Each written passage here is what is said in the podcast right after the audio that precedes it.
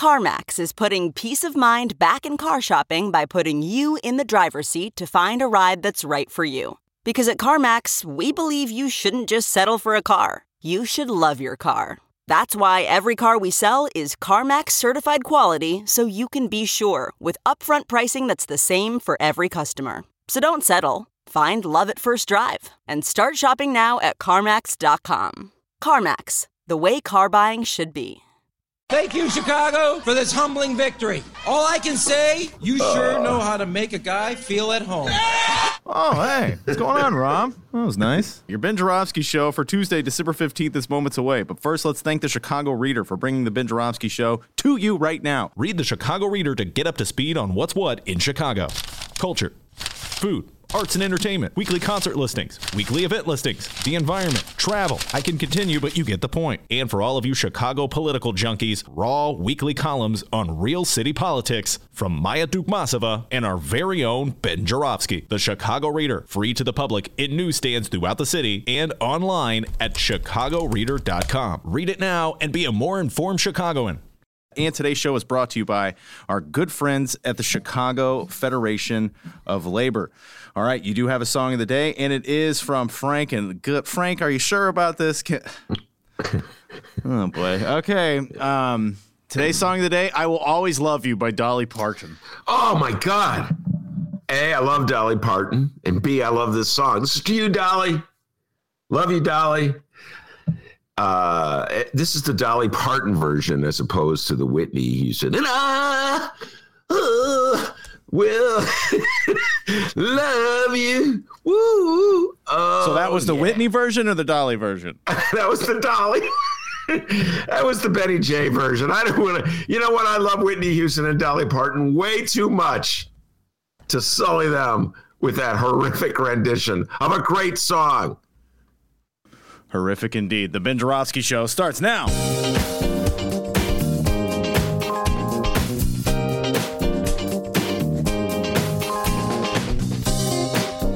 Is Tuesday, December 15th, and live from my apartment in his attic, this is the Ben Joravsky Show.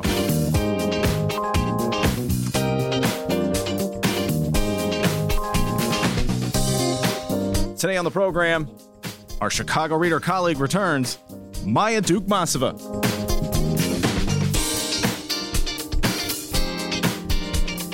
And now your host, Chicago Reader columnist Ben Joravsky. Ben here, calling this Winner Winner Tuesday, and here's why. Great weekend. You have a good weekend, D. It wasn't bad. Okay, that's what I want to hear. That's that's what I. Not bad is not bad. Yeah. I saw I saw Small Axe, Steve McQueen series on uh, Amazon. I think it's Amazon, maybe it's Hulu. I don't know. Look it up. Good stuff. There's a whole movie, a whole uh, episode dedicated to a party that took place in about 1978, which is also known as my glory year. So anyway, uh, Small Axe, Run Run, Don't Walk to see it. Uh, then I settled in for the festivities yesterday as the electors officially gathered to elect the new president of the United States, and the winner is. Joey B. Hey, hey, come on down, Joey B. With Vice President Kamala Harris. Yeah, all right, woo wee. And when the vote was announced, I quickly ran over to Rush Street and overturned a couple of cars, just like I did when the Bulls won their Oh my. Ben. I must apologize on several fronts uh, for that alleged joke. One, I was just kidding. I never overturned any cars. D, as you could probably figure it out a long time ago, I'm just not the overturn the car kind of guy. In fact, I could never understand why anybody would respond to something good in their life by, I know, I'm going to overturn a couple cars. I've seen you flip a few bikes though. Oh boy, watch out. Play the radio. Make sure the television, the, excuse me, make sure you have the record player on at night. The, the, the phone, make sure the kids hear words. Congrats, Joe Biden. It's really important that kids hear words, ladies and gentlemen. Uh, by the way, I also want to apologize because I used that overturn the cars joke uh, in the reader newsletter that I wrote last night. D, I liked it so much, I used it again. Dennis and I have had this conversation many times. Comedians get really mad when they hear that someone stole their joke. But in this case, I stole a joke from myself. So it's not really theft. Plus, it's really not a joke. So, anyway, let's get back to the presidency. The only reason that we were so closely watching the electors vote, and really we were watching it, like the Sun Times was giving us up to date, uh, you know, reporting by Lynn Sweet on uh, how the electors voted. The only reason we were closely watching is that uh, President Donnie made such a big deal about challenging the election. He said it was riddled with larceny. Without a shred of evidence, he said the Dems either created non existent votes for Joe Biden or stole real ones for him. And that explains how he lost. Because, hmm, of course, he couldn't have possibly been rejected by the voters for being a terrible president. Uh, as a result of his protests, thousands of Trump's dim-witted supporters took to the streets, in some cases quite violently. So it's really hard to joke about their gullibility. It's not really a joking matter. And I want to thank Stephen uh, for his email on this subject. I'll read it later. He uh, raises some good points. Anyway, the Supreme Court, as we all know, ruled against Texas Attorney General Ken Paxton's Hail Mary, uh, and the electors voted for Biden. And then Senator Mitch McConnell made it official. The headline quote, after weeks of silence, McConnell congratulates Biden and says, quote, the Electoral College has spoken. Here, here. And yet, that has not stopped Donald Trump from raising monies from his aforementioned dim-witted supporters. Exhibit A an email that I received about an hour ago. And let me quote the headline on the email President Trump picked you, and you is spelled in all caps. Now, here's the lead to the email quote, Congratulations. You've, you've won the weekly Trump Patriot 1000% impact offer. End of quote. I was amazed. I didn't even know I was in the running for such a distinction. The email continues, quote, each week, President Trump selects one of his best supporters to receive an exclusive 1000% impact offer. And this week, the winner is you. End of quote. Now, folks, I'm not sure what amazes me the most about that sentence. One, that Donald Trump himself makes this all important selection, going through thousands of applicants, or that two, I'm considered one of Donald Trump's supporters. Maybe there's something about me that I didn't even know. you crazy, man. You know, on some levels, I'm really going to miss this guy. some levels. I do like, I've always liked that windmill thing. I, I realized I have so much in common with Donald Trump. We like making funny noises. Anyway, I read on to see what exactly I won. Having been personally selected by Donald Trump, D. Personally selected by Donald Trump. Don't be jealous, D. He didn't personally select you. I know. I know. No, no.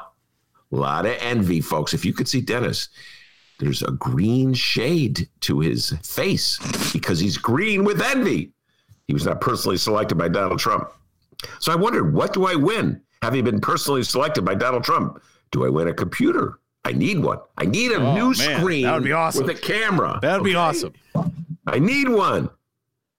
How about a car? Am I finally going to get that blue Mustang I've always fantasized about? Nope. Didn't win anything like that. Instead, I I won the honor of knowing that if I contribute any amount in the next 2 hours, you can increase your impact by 1000%. And that's a quote. I don't even know what that means. And then there's this warning. So this is really important. Quote This offer is only available to you for the next two hours. Friend, and yes, they call me friend. After that, your offer will be given to the next patriot in line. End of quote. So let me get this straight. I've I have two hours to give Donald Trump my money or what? I lose my opportunity to give Donald Trump my money? Like Donald Trump won't take my money in three hours? Oh, sorry, you missed your deadline. I can't take your money. That's my really bad Donald Trump imitation. How is this big honor, by the way? You know, how have I won? But I know it must work somewhere. I could just see some MAGA guy. Picture young Johnny Cash jubilantly running through his house. Honey, quick, get out the checkbook. We won the right to give Donald Trump our money. But if we don't give it to him in two hours, Wait, the singer Johnny Cash? I knew there would be confusion. No, the singer Johnny Cash was too smart oh. to bid for MAGA. Plus, he died before MAGA Oh, became yeah, a thing. yeah, you're right. I'm talking about the columnist Johnny Kass, who loves MAGA. Come on, John. Johnny Kass. Even Johnny. I don't think John Kass would fall for this one. I don't think he'd be the guy running through the house going, "Quick, honey, get out the checkbook. We won the right to give Donald Trump our money." Well, we're gonna find out right now on the phone. John Kass. I'm just kidding. But if we don't give it to him in two hours, he'll give that right to some. How is that even like a threat? I'm sorry. If you don't give me my money in two hours, you lose the right to give me my money. I won't accept it. Please take my, my money. Nope. Got two hours.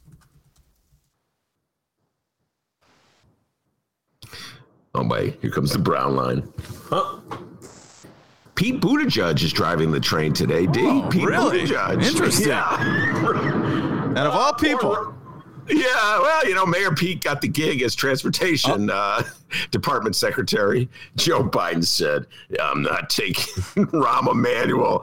I may, I may have been born at night, but I wasn't born last night." rumor has it he's in town to try out these cinnamon rolls everybody's talking about. Buttigieg, I heard the great, and it's right off the brown line.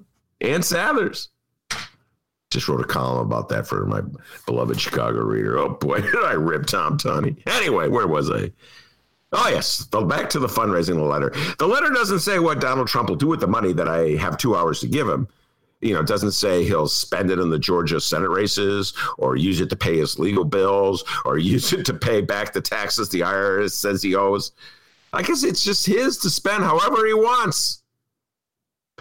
Only MAGA can win by losing. We got a great show today, everyone. Maya Dukmasova will be with us, my colleague at the uh, Reader and my partner in crime at First Tuesday. She has one request, Steve. Do not, under any circumstances, ask her about Dr. Biden Gate. Don't ask Don't Dr. Biden. Okay, Biden Gate. got it noted. Huge story that erupted this weekend on the internet. Joseph Epstein, an essayist for the Wall Street Journal, made fun of Jill Biden, First Lady Jill Biden, uh, because she uses the title doctor. It was a very patronizing and condescending essay that I found exceedingly annoying. It was a classic, I'm smart, you're not essay. But he had a point, D. I don't know. He had a point. The man had a point. What that people should not call her a doctor, or she should not call herself a doctor. Yeah, it's just like, I don't know. Should you, if you're a professor of education, should you call yourself a doctor? I don't know. And this is particularly relevant to our show because Dennis is always adamant that he be not called a doctor. Yes. I was gonna say, funny you have that perspective because you call me a doctor every day. You know, my attitude on this if you want to be called a doctor and if you've gone uh, to graduate school and you've earned a degree and you put in the time and you spent the money, yes, you should get to call yourself a doctor. Sorry, Joey Epstein. but on the other hand, if you don't want to be called doctor, you should have the right not to be called doctor. Okay? Great. And without further ado, I'll turn things over to the man from Alton that Joe Epstein and Jill Biden all agree is called the doctor with the news. I'm not a doctor. Well, here did you. That's brilliant. This ma- someone give him a raise. That was so. I forgot we even had that bit. That's why they call him the doctor, ladies and gentlemen. Okay, stop calling me that. Hey there, Dennis here. Let's find out what's happening in Chicago and or Illinois this afternoon. And we begin with the governor. The enemy is you. Oh, well, that was rude. Today, Illinois Governor J.B. Pritzker will be delivering his 2:30 COVID-19 press briefing at the Thompson Center. Here's a quick recap on Monday's press briefing. A vaccine has arrived in Illinois. Governor Pritzker, tell us, what's the most complex thing about these first vaccine shipments? The logistics of these first vaccine shipments are the most complex because maintaining ultra cooled temperatures until the very last moment is essential. Once the packages are received by medical providers, they have only days to use the vaccines. Ah, I see. Dr. Ezike? As more vaccine becomes available, more individuals will be eligible to receive the vaccine. But until that time, please let's exercise patience and understand that there may be others who will get the vaccine before you. Interesting. Hmm. Well, I got to tell you, and I know I'm not alone in this one. I'm not that disappointed. I'm I'm not at the front of the line about the vaccine. Just kind of want to see what the what happens to the first people that takes them? I'm just putting that out there, being honest with you, ladies and gentlemen. So yes, I'm not at the front of the line, but then again, I'm not leaving this house until that until the vaccine uh, is widely established. I just sneak out uh, once a night uh, to go for my famous walk, my infamous walk, and no one's around. It's dark, particularly nowadays. It's so cold. There's no one out. There's a guy and a dog every now and then. Aw. Yeah. so I, as soon as I see the guy in the dog, I put my mask on. Please, vaccine work. This nightmare, this nightmare is really, oh my God, it's just so freaking devastating to our country, to our world. So please, vaccine work. I'll be watching very carefully to see if it works. All right. So this would be the point where I would tell you who is currently suing the governor or which business owner or politician has decided to go against Pritzker's pandemic protocol. But thankfully, uh, thank, but thankfully, we have no such stories to discuss. So let's just move right on to the news in the city of Chicago. We do have a public event listed for Chicago Mayor Lori Lightfoot. Good afternoon, everyone. Well, good afternoon, Madam Mayor. Today, the mayor was at Loretto Hospital at 10:30 this morning to witness the first COVID-19 vaccines administered in Chicago. So, what do you know? A little bitty light at the end of this strange, dark tunnel. This little light of mine, I'm going to let it shine. And I guess that little light is enough for the mayor and her Chicago public school team to try and get students and teachers back into the classroom. But as we learned last week, the Chicago Teachers Union isn't so quick to jump on board. They made a list of demands if this plan is to take place. Plans including lower COVID 19 test positivity rates, testing and vaccination protocols, and changes to both hybrid and remote learning. Chicago Public Schools has responded to the teachers. Before we read the response, just to make sure we're all on board here, if you're new to the city of Chicago or if you're just beginning to follow political news in Chicago, first off, thank you for listening to the Ben Joravsky Show. He's Ben. What you think of that song of the day, huh? I'll always love you. It's good stuff. But here's a quick history lesson for all of you. After the Chicago teachers' month long strike back in November of 2019, the mayor and the Chicago Teachers Union really don't like each other. Isn't that right, CTU President Jesse Sharkey? I, um, right now, um, What's that? Can't hear you. Well, well anyway.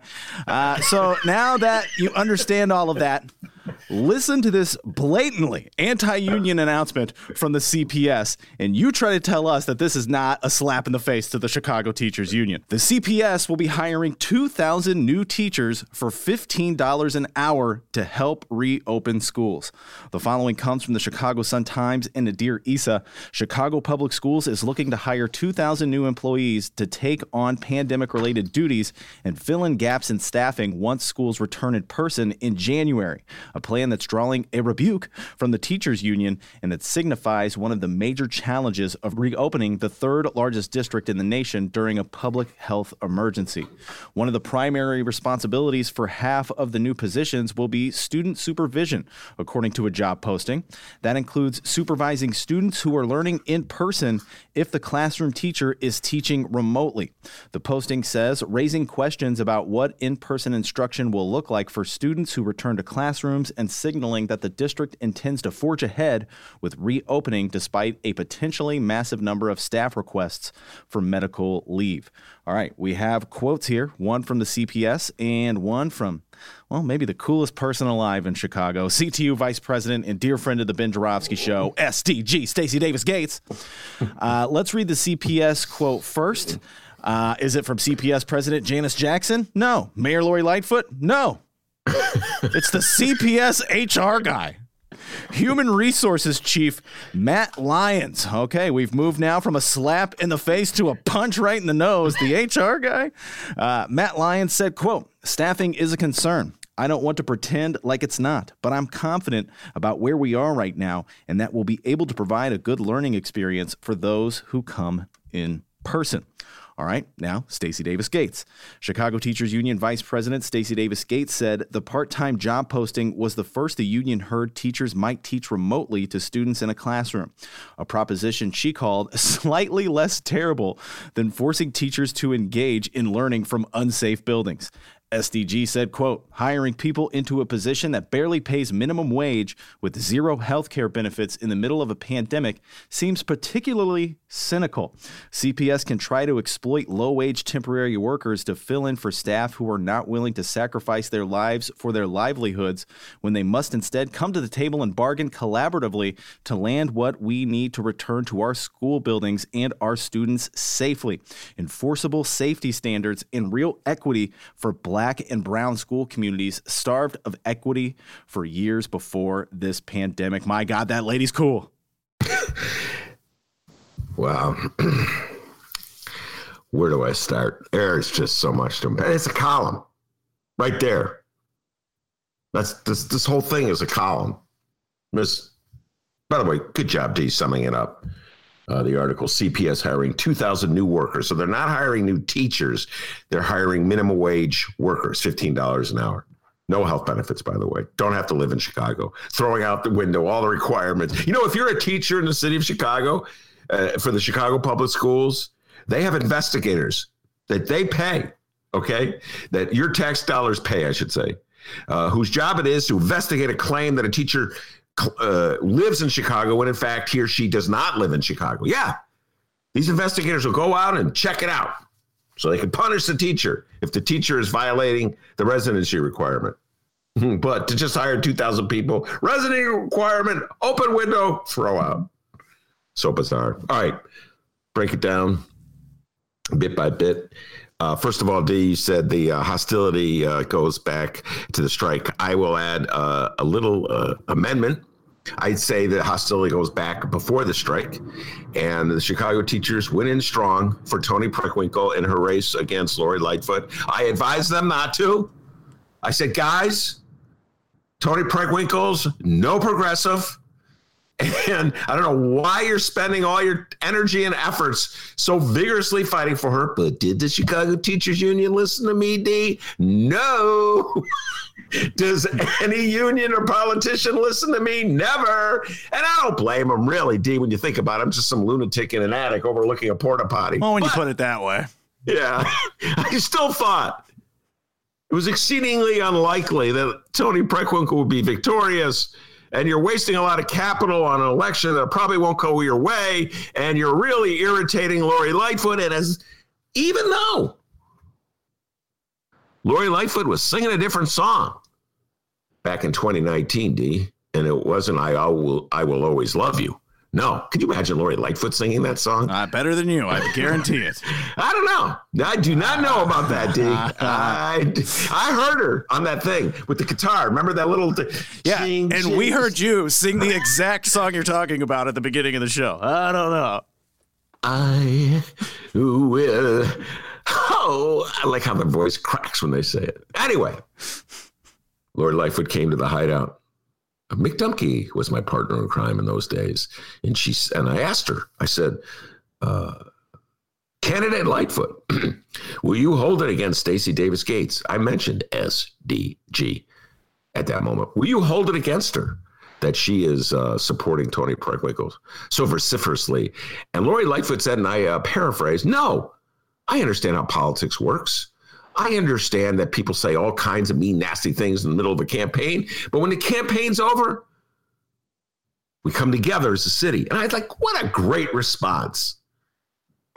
You know, so even though she fooled you, bud. she sure did. Even though my beloved Chicago Teachers Union and SDG did not listen to my advice, Okay, as I always tell Stacy when she comes on the show, she's probably so sick of me saying, "You know, Stacy, I try to tell you."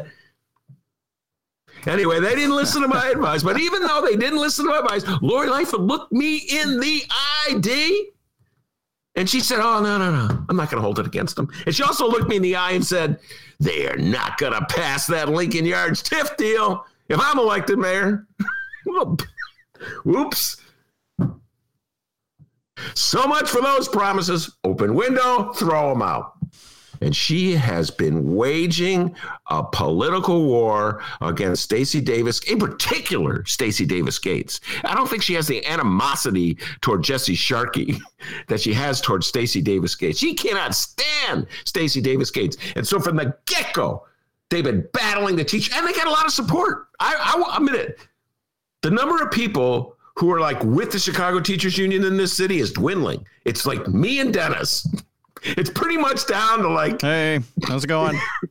Dennis is a big time. Folks don't know this. Big time union guy, and I'm saying that for real. He is. So I'm like, come on, Lori Lightfoot. You agreed that you wouldn't. You said you weren't going to uh, hold a grudge, and yet you obviously hold a grudge. And so that strike, we saw how much support Lori Lightfoot has. Both editorial boards, the Chicago newspapers with Lori Lightfoot 100% against the teachers union. The civic community of Chicago with Lori Lightfoot 100% against the Chicago teachers union. Most of the rich people in Chicago who fund the campaigns of so many prominent politicians like Lori Lightfoot with her 100%. My North Side neighbors, Ben. come on now. I mean, come on your teachers union is going a little too far. So most Northsiders are with Lori Lightfoot in this. So, you know, from a political standpoint, in terms of raising money and winning over uh, the North Side, I think that Lori Lightfoot is, you know, ahead of the game. But from like a humanitarian, I care about kids in the Chicago public schools standpoint, waging war against the teachers is not helpful. It wasn't helpful when Rahm did it. It wasn't helpful when Daley did it at the end of his term. He was pretty cool with the teachers for most of his term, but then at the end, he lost his mind when he didn't get the Olympics, and he just he brought in Ron Huberman. Well, let's just not even discuss that phase of Mayor Daley's uh, existence as mayor of Chicago. So Lori Lightfoot's determined uh, to battle the Chicago Teachers Union. And she's being cheered on every step away by corporate and editorial Chicago. And so, folks, this de- decision to reopen the schools has nothing, nothing, nothing to do with what's in the best interest of Chicago public school children. I'll tell you why. Because nobody knows. Nobody knows how dangerous it is to force teachers and students to go back into those old buildings with the bad ventilation systems that they have. Now I know, and I see them all the time, and I hear them all the time. There are activists who support charter schools, and there are uh, teachers, no, not strike teachers. There uh, are parents who send their kids to parochial schools who say, well, our schools are open, you know. And then they go on to say it's because we don't have to deal with the union. And that's what this is all about.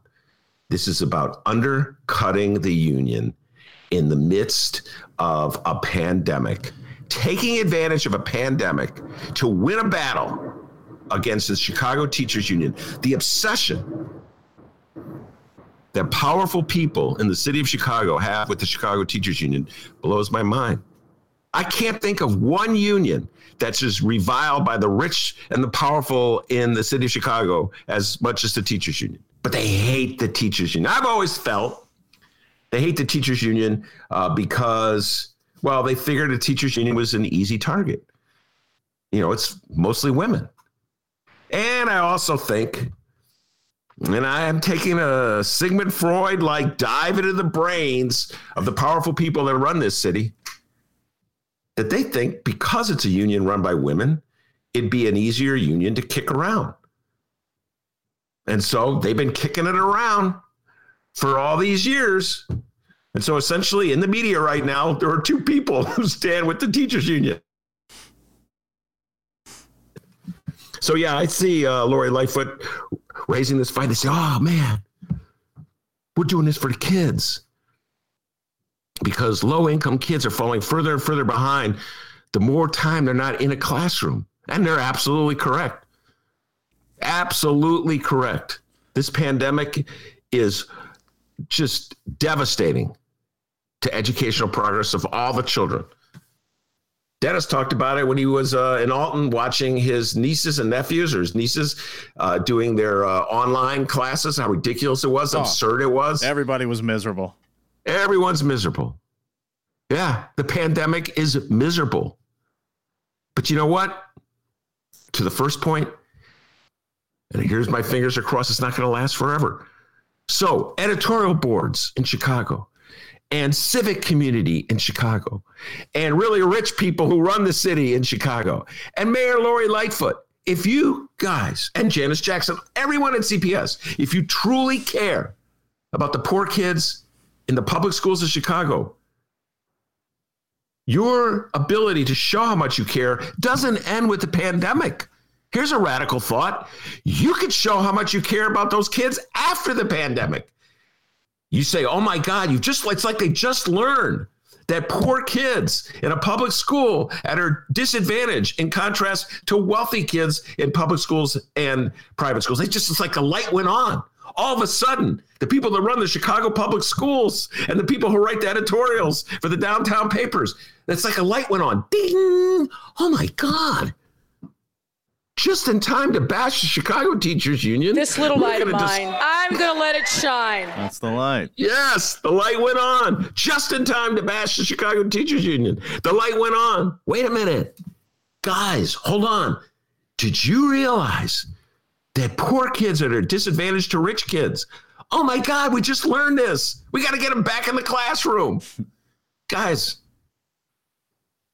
poor kids were always at a disadvantage in contrast to rich kids. And you'll have that opportunity to show how much you care about poor kids when the pandemic's over and the schools are open. You can hire more teachers so class sizes is uh, smaller.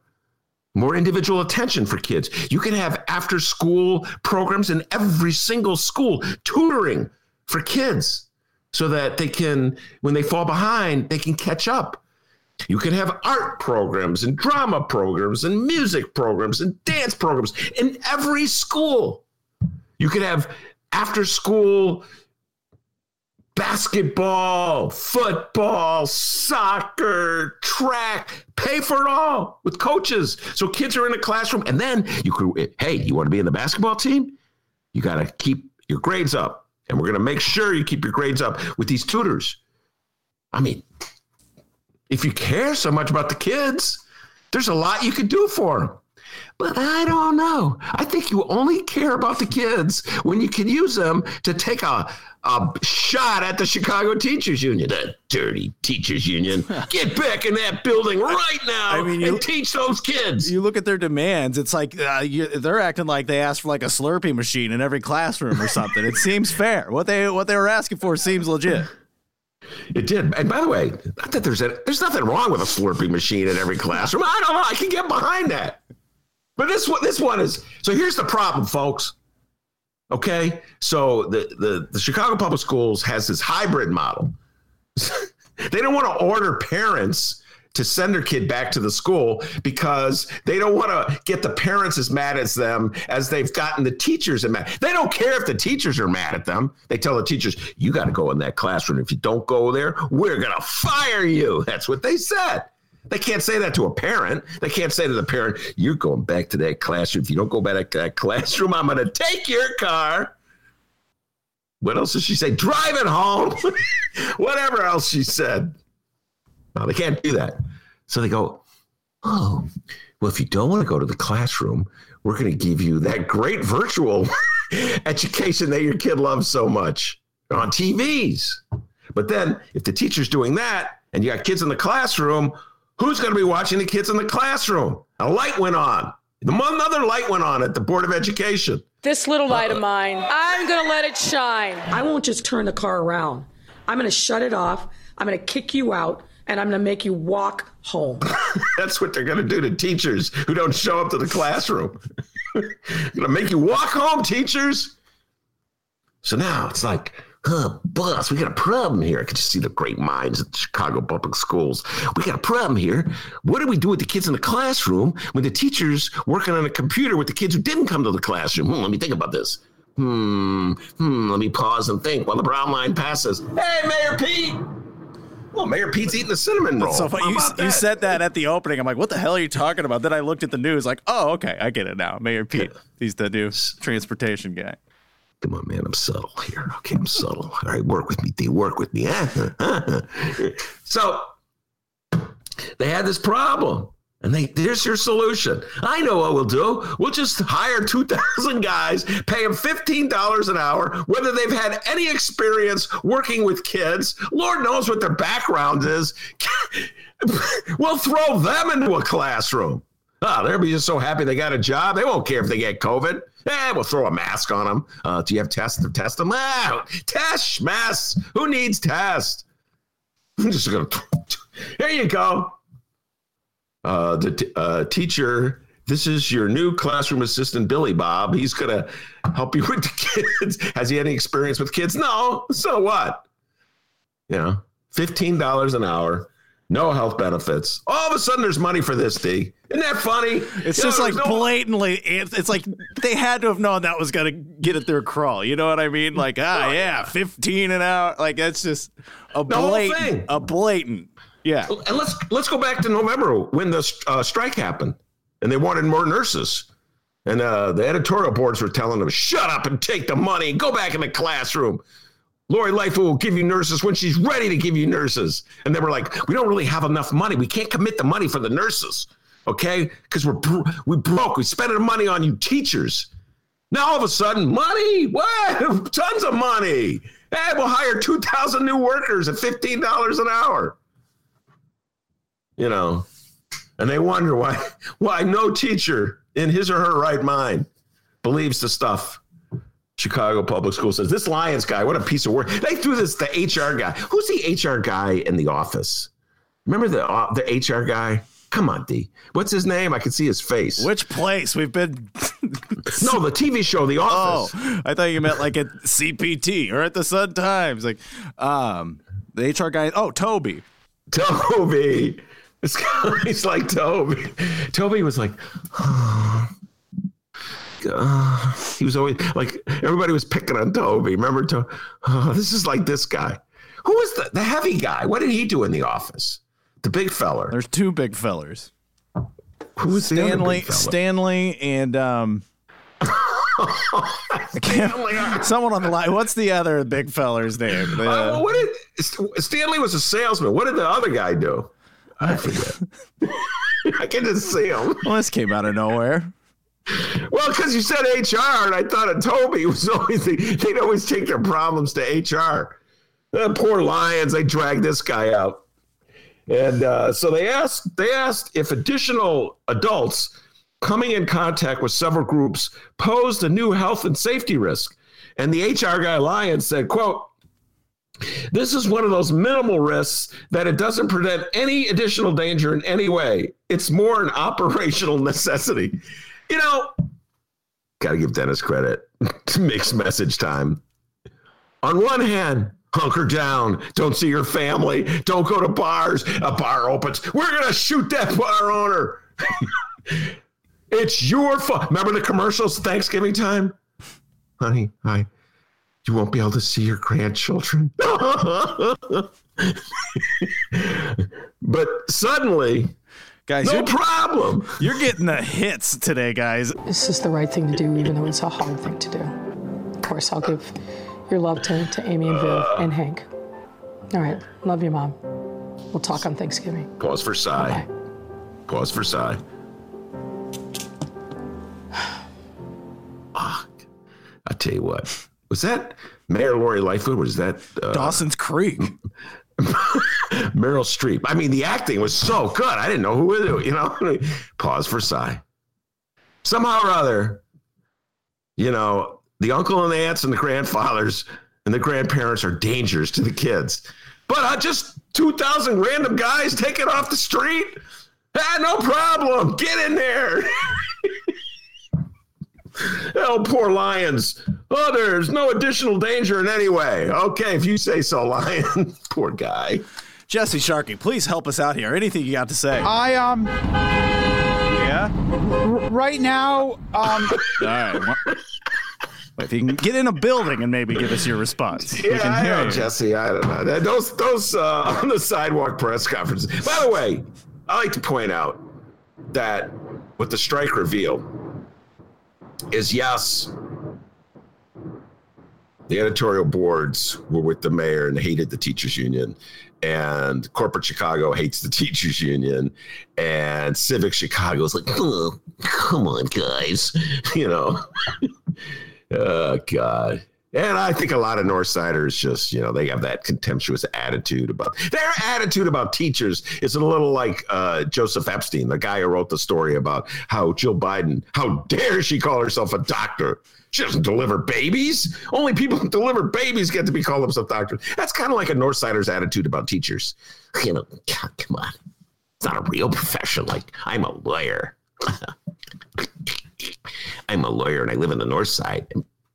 And, teachers like work for me. Hello.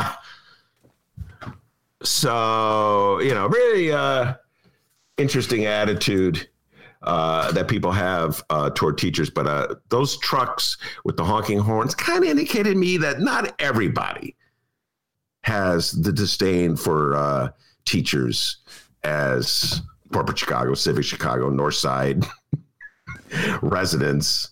Probably Northside residents who didn't vote for Kim Foxx. So you're, you're saying Pat regular a lot of votes. You're saying regular people uh, relate more with teachers rather than uh, politicians. Yes. Wow. Holy cow, guys, we're learning stuff today. We are. That's the truck drivers who love Dr. D. Yo, Dr. D. I'm not a doctor. Uncle Bill. Come from So a long anyway- line of truck drivers, guys. A lot of truck drivers supported. Just, they saw Jesse Sharkey giving the press conference. They honked their horns, and poor Jesse couldn't get his words. And so, anyway, yeah, what a joke! What a joke! The lengths to which the mayor and her school board will go to try to stick it to the teachers union Thank in you. In the name of helping children. Yeah, thank you, Office HR guy. Uh, maybe, maybe we'll get the vending machine guy's thoughts uh, in about two hours. All right, let's go to the live stream chat here. Jay Marie, awesome as always. She brings up a very uh, interesting uh, question, point. I don't know, observation. I don't know, call it what you will. Uh, Jay Marie on the live stream uh, chat says, "I love Stacy Davis Gates." But if she were to run for mayor, like we always talk about on the show, she says she would not win against Lori Lightfoot. Well, uh, but I presume uh, Jay Marie would vote for her based on that. Um, that's that's a tough one, Jay Marie. Oh, All I'm sorry. She would- said lie foot, L I E foot. Sorry. So sorry, Jim. Didn't mean to misquote you. Yes, I remember that moment where Lori Lightfoot looked at me, goes, "Oh, Ben, come on, it's politics. I'll never hold a grudge against SDG." She had a backwards hat on and a skateboard at the hideout. Guys, listen, all right? Let's talk. That's true. a skateboard. Hey, everybody. Uh, I don't know. I mean, all the money would be with Lori Lightfoot. All the civic community would be with Lori Lightfoot. The editorial boards would be with Lori Lightfoot. Um, the North Side, of well, they love Lori Lightfoot. So uh, it would be an uphill battle. Absolutely. Uphill battle. Uh, yeah, anybody who's like looking out for the interests of poor kids and teachers, eh, not going to do really well with the powers that be in the uh, city of Chicago. Yeah. So uh, it would be an uphill battle, dude. All right, and before we move on, let's talk about it here. It kind of broke like while the show was going on. Mayor Pete, the transportation secretary. You're, what do you think about that, Ben? Um, hmm. I feel like his answer may be like, I don't know, Uber for like everything. Well, uh, first there's the relief. And the relief is that Joe Biden did not uh, give that position to Rahm Emanuel. You know, Rahm was clearly uh, hustling for it, really working hard to get that gig. You notice that, D? Oh, and, yeah. uh, uh, you know, having all his friends call Joe Biden. You know, it's like Obama calling Joe Biden on his behalf, Durbin calling Biden on his behalf. Biden's like, oh my God, you're kidding me, right? Uh, but uh, yeah, over what was it, a week ago? Uh, civil rights leaders met with Joe Biden. Uh, Al Sharpton was one of them, and they just laid that laid it down. I go, dude, if you really just want to insult us, put the Laquan McDonald mayor in transportation. Okay, like the guy buried evidence of the shooting of Laquan McDonald. We still wouldn't have seen that video. By the way, we're going to be talking about another one that's it's so horrific with Maya she was the one who brought it to my attention. And I got to give Channel 2 News a lot of credit. Dave Savini, great investigative story uh, about a, uh, a woman that uh, was the subject of some just awful, awful. I mean, harassment, I don't even know, begins to do justice to the word by about nine police officers burst in her house. And she was just coming out of the shower. She was naked. Anyway, we'll be talking about with Maya.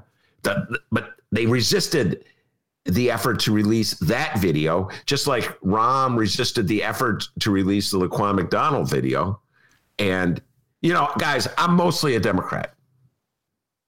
You know, I support Democrats 99.9% of the time. But every now and then, one of my beloved Democrats, who's in this case not so beloved, will do something so horrific that it's like, you got to punish them. And there's been no punishment for Rahm for burying that video. No, the only reason he released it was because uh, Cook County judge ordered him to. So he, what happens? The only punishment is he didn't. He knew enough. He couldn't run for reelection, so he knew because he knew he would lose. So he goes out. Now he's on the George Stephanopoulos program. They never, you know what I mean? It's like they conceal evidence of a murder. Ah, so what? what? Murder, murder. Hey, Rahm, what do you think about the electors with Chris Christie? Oh my God. Think about guys who've skated through life with no accountability for the stuff they've done. So it would have been politically the kiss of death uh, for Joe Biden. I don't know about the kiss. That's dramatic. It would have, it would have caused him more problems uh, than he needed. The uh, the risks outweighed the rewards. So Buttigieg is the transportation uh, uh, secretary. I, D, I have absolutely no idea what he knows about transportation. Right? Like, I just feel like uh, Mayor Pete. What do you think about this? I, I, I don't know. Can't you Uber? I yeah, I know. He seems more like an Uber guy and not a. Yeah, I love Uber, but yeah, then you know, I feel like I diversify. I, I, feel like you know, with Biden like being really old, like ah man, an old guy's president. I don't know, but I think maybe I wanted an old guy's transportation secretary. What you know, the kind of rides the bus. I don't know. You know what I mean? A young guy. Or, I don't know. Just can't you take a lift? Uh, or or a broke guy. How about oh. a broke guy? Oh, you know? oh, guys, let's get the campaign yeah. going right now. I'll run. Dennis would be perfect. The guy just took the train the other day. Now, not a, a, lot of you people aren't uh, talking about the bicycle. All right, let me walk you through how to ride this thing. Yeah, I, I mean, oh god, I don't want to get every, myself in trouble in South Bend, but did they even have public transportation in South Bend? Quick, Call Henry Davis. right. Let's get Henry on the line, get his thoughts. Oh my God, you know he's going to have something to say about this. So yeah, I, I D, I have absolutely no idea what qualifications Mayor Pete brings to this job, other than he's not Rahm Emanuel. And that'll take you far in this world, at least at this particular moment. Oh, I'm not Rahm. I didn't conceal evidence of a murder. Oh, but you run things for a while. But you're right, D. I don't even know if Mayor Pete's ever been on a subway or. Well, he was in Chicago. Well, he was on the Brown line about 15 minutes ago. Oh, that's true. Oh, oh, God, I forgot that. Yes. uh, good point. Anyway, so my guess, uh, it's payback because Mayor Pete, you know, supported Joe as soon after he dropped out. Remember that, D? dropped out of the race, supported Joe Biden right away didn't he didn't go to Bernie. Well, there was a big surprise. anyway, listen, man, I'm just relieved it's not Rahm. No, tomorrow they'll put Rahm in charge of some. You know, uh, they'll put him in charge of some other department. I can't think of commerce or something. God help us all. I don't know. Well, don't be surprised in February if everybody's riding those stupid scooters around. Mayor Pete's the transportation. yeah. Uh, guys, can't you just take a scooter? I Lyft works really well for me. I love Lyft. That's my favorite. Wait, you mean there's something called a bus? Never heard of it. oh God, Mayor Pete. Some transportation. All right, we got one more Chicago story before we move on to Madigan Gate, the time when utility giants ComEd admitted to arranging jobs, contracts, and payoffs to the associates of Democratic House Speaker one Michael Joseph Madigan. the following comes from the Chicago. Wait, I, what is that sound? Is that the like the what is that sound? Those are prison bars. Oh, that's what it is. Okay, that's what I thought. He hasn't gone to prison. Okay, I know, I know. Just, he hasn't even been indicted. All right, the guy won't give interviews. I have no audio of the man. Okay. feeling a flip flop coming, Dave. Feeling a flip flop. Give an interview for the love of God, Mr. Madigan. Uh, the following comes, but before we do that, the following comes from the Chicago Sun Times and Fran the Woman Spielman. The headline reads Lightfoot accused of trying to water down pivotal criminal justice reform. Mm. Mayor Lightfoot's administration was accused Monday of attempting to water down a pivotal criminal justice reform recommended by the task force on policy or on police accountability she co-chaired after the police shooting of Laquan McDonald. Alderman Leslie Hairston, been of what board? Come on, D. One, two, three, four, five. That's correct. Alderman Leslie Hairston wants to follow the task forces led by requiring anyone arrested by Chicago police to be informed of their right to be represented by free, uh, free legal counsel and allowed to make a reasonable number of phone calls to attorneys and family members within one hour of arrival at the place where they are being held. The Chicago Police Department would be required to abide by the one hour rule unless exceptional circumstances make it impossible to do so. Hairston's ordinance would further require arrestees be provided with a quote complete list of the names and phone numbers of nonprofit and government legal service providers. Uh, exceptions to the one hour rule would need to be recorded in the arrest report and in CPD's internal computer system, along with the justification. At a hearing Monday of the City Council's Committee on Public Safety, Hairston said Lightfoot was trying to weaken the one hour rule in an attempt to avert cost litigation or costly litigation.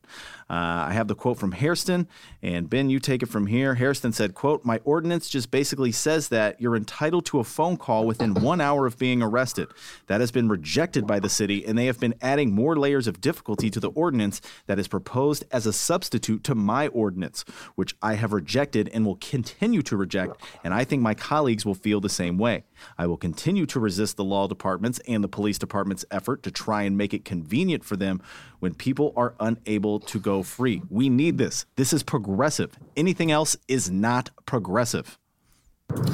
Yeah, I um uh, well, I just want to make that distinction. An hour after being arrested or an hour after being brought into the police station. I don't I mean an hour after you're literally arrested. I mean I could see all kinds of uh, difficulties with that. But an hour after you're brought in, come on. I mean, I don't see the impediment to make allowing someone a phone call. And we've always don't you get one phone call? Isn't that what we've always been told? You get one phone call, and so I've had like I've taught I've had conversations with people like who would I call? You know what I'm saying? Who would I call? I'd probably call someone that I guarantee would pick up the phone. Well, I'm out. Dennis sees it coming. Uh, I don't know this guy. Uh, I, I, remember I met this lawyer years ago, a criminal defense lawyer at uh, uh the uh, jail, jailhouse lawyer, and I watched him operate. I'm like, I told him, I go, dude, if I ever get arrested, you're the first person I call because this guy really knew how the system worked. You know what I mean? He's like, but uh, I don't, I don't, I, I, and again, I don't know why Lori Lightfoot doesn't sign on to this. Again, one more time at the hideout. I remember uh, there were people asking, they were really coming in hard with their questions. Are you a cop? And um, I thought she did a great job of handling that, those questions. it is pretty clear uh, that Lori Lightfoot, uh, very smart person and knew what the people at the hideout wanted to hear on many levels, and this was just one of them. So yeah, I, I I'm with you, Leslie Hairston. I got to give a Leslie Hairston a little shout out. Leslie Hairston been an alderman uh, for a long time. She going back to the Daley days, and uh, she was one of the uh, five aldermen who voted against the parking meter deal. How about that? She's still fighting the good fight. So Leslie Hairston, hats off to you on this one. And uh, yeah, I do not see why a reason why Lori Lightfoot would be against this. You know, again, the, the whole thing about litigation. It's going to save the city money. Oh my God! If if you see this video uh, that um, uh, that Maya sent to me about the way the police burst into uh, this woman's uh, apartment and treated her, it's like the the least of their worries is giving someone a phone call within an hour of being uh, sent to the police station. Yeah, I was going to say uh, this seems like something that uh, Maya's going to want to talk about here uh, in a few minutes. So we'll uh, we'll put a button on it there for now. And uh, also to the latest in Madigan Gate. Uh, we'll talk about that after our interview with Maya. We're getting close to the uh, top of the hour here, so uh, or the bottom of the hour. I don't know. So we want to remind everybody that you can follow us on social media at Benny J Show, B E N N Y, the letter J Show, on Facebook, Twitter, and Instagram. Uh, you can always send us an email, Benny J Show at gmail.com. Uh, in fact, you mentioned it earlier, Ben. We received an Oh, email yes. from Steven.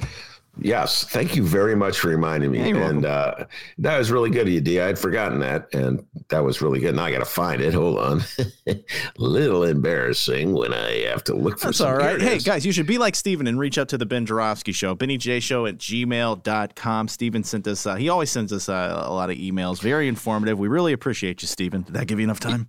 Yes, I All right, right, nice. all right, yeah. Uh, first of all, uh, he had sent. He also sent us a funny rap uh, about Rod Blagojevich, which we'll play some other time. Uh, but then he wrote this: some news from the weekend. Uh, headline. It's it's his headline. It's time to change how we talk about Trumpism. Some news from the weekend. Proud Boys march on Washington D.C. and Olympia, uh, Washington. Per their initiation rituals, they beat the hell out of counter demonstrators with shots fired in Olympia. Also in D.C., a black Methodist church was besieged and vandalized, vandalized, and the head of the Texas GOP soft-pedaled secession again. Typically, these stories are met with approximately, wow, they sure are crazy, and then jokes. Amusement is no longer a sane response. We have been so desensitized by propaganda about Islamic terrorism and uninstructive accounts of the mid century fascism that we do not see what is brewing in front of us. Trumpists are at war with America. Decades of lone wolf attacks from the Murrah Federal Building to the Church of Life Synagogue are, are coalescing into organized violence against obstacles to a white Christian ethno state as depicted in the Trump. Uh, excuse me, in the Turner Diaries. Note: anyone who isn't hip to the Turner Diaries no more lives in the real world than flat earthers and anti-vaxxers. You can say, "Nay, must keep cracking jokes." We also must be more honest about how hot it has gotten in our proverbial uh, lobster pot. Uh, Stephen, it's a good point. It is easy to uh, crack jokes about MAGA. I've been known to do it myself. Now, I am distinguished between your run of the mill MAGA, uh, who um, is going to fall prey for that uh, e- email, that solicitation email that I talked about uh, receiving at the outset, and then uh, the MAGA guys, Proud Boys, who show up and uh, try to you know get engage uh, counter protesters in fights and go around trying to intimidate electors uh, with their weaponry and show up for Operation Gridlock rallies with Confederate flags and uh, their weaponry. Yeah, it's a scary time, and you know the uh, the far right element within the Republican Party uh, is out of control, and the Republican Party seems hesitant by and large to to stand up to them, afraid. They're afraid they go too far to denounce uh, such antics, to put it mildly. Uh, they'll lose MAGA support, or that Donald Trump will tweet against them. So this is really about the Republican Party, the leaders of the Republican Party, the Mitch McConnells of the world. You know, stand the Darren Bailey's here uh, in Illinois. Uh, I got to give Adam Kinzinger credit, the uh, congressman from the 16th congressional district in the Rockford area. I admittedly would not have voted for him, but uh, you know, I would have voted for Danny B. But he really has taken a strong stand against uh, Trumpism, and he'll probably run for governor. There's a good chance he's going to run for governor, and that will be helpful because I don't believe I believe the Democrats are very vulnerable right now in the state of Illinois, and Madigan Gate has a lot to do with that.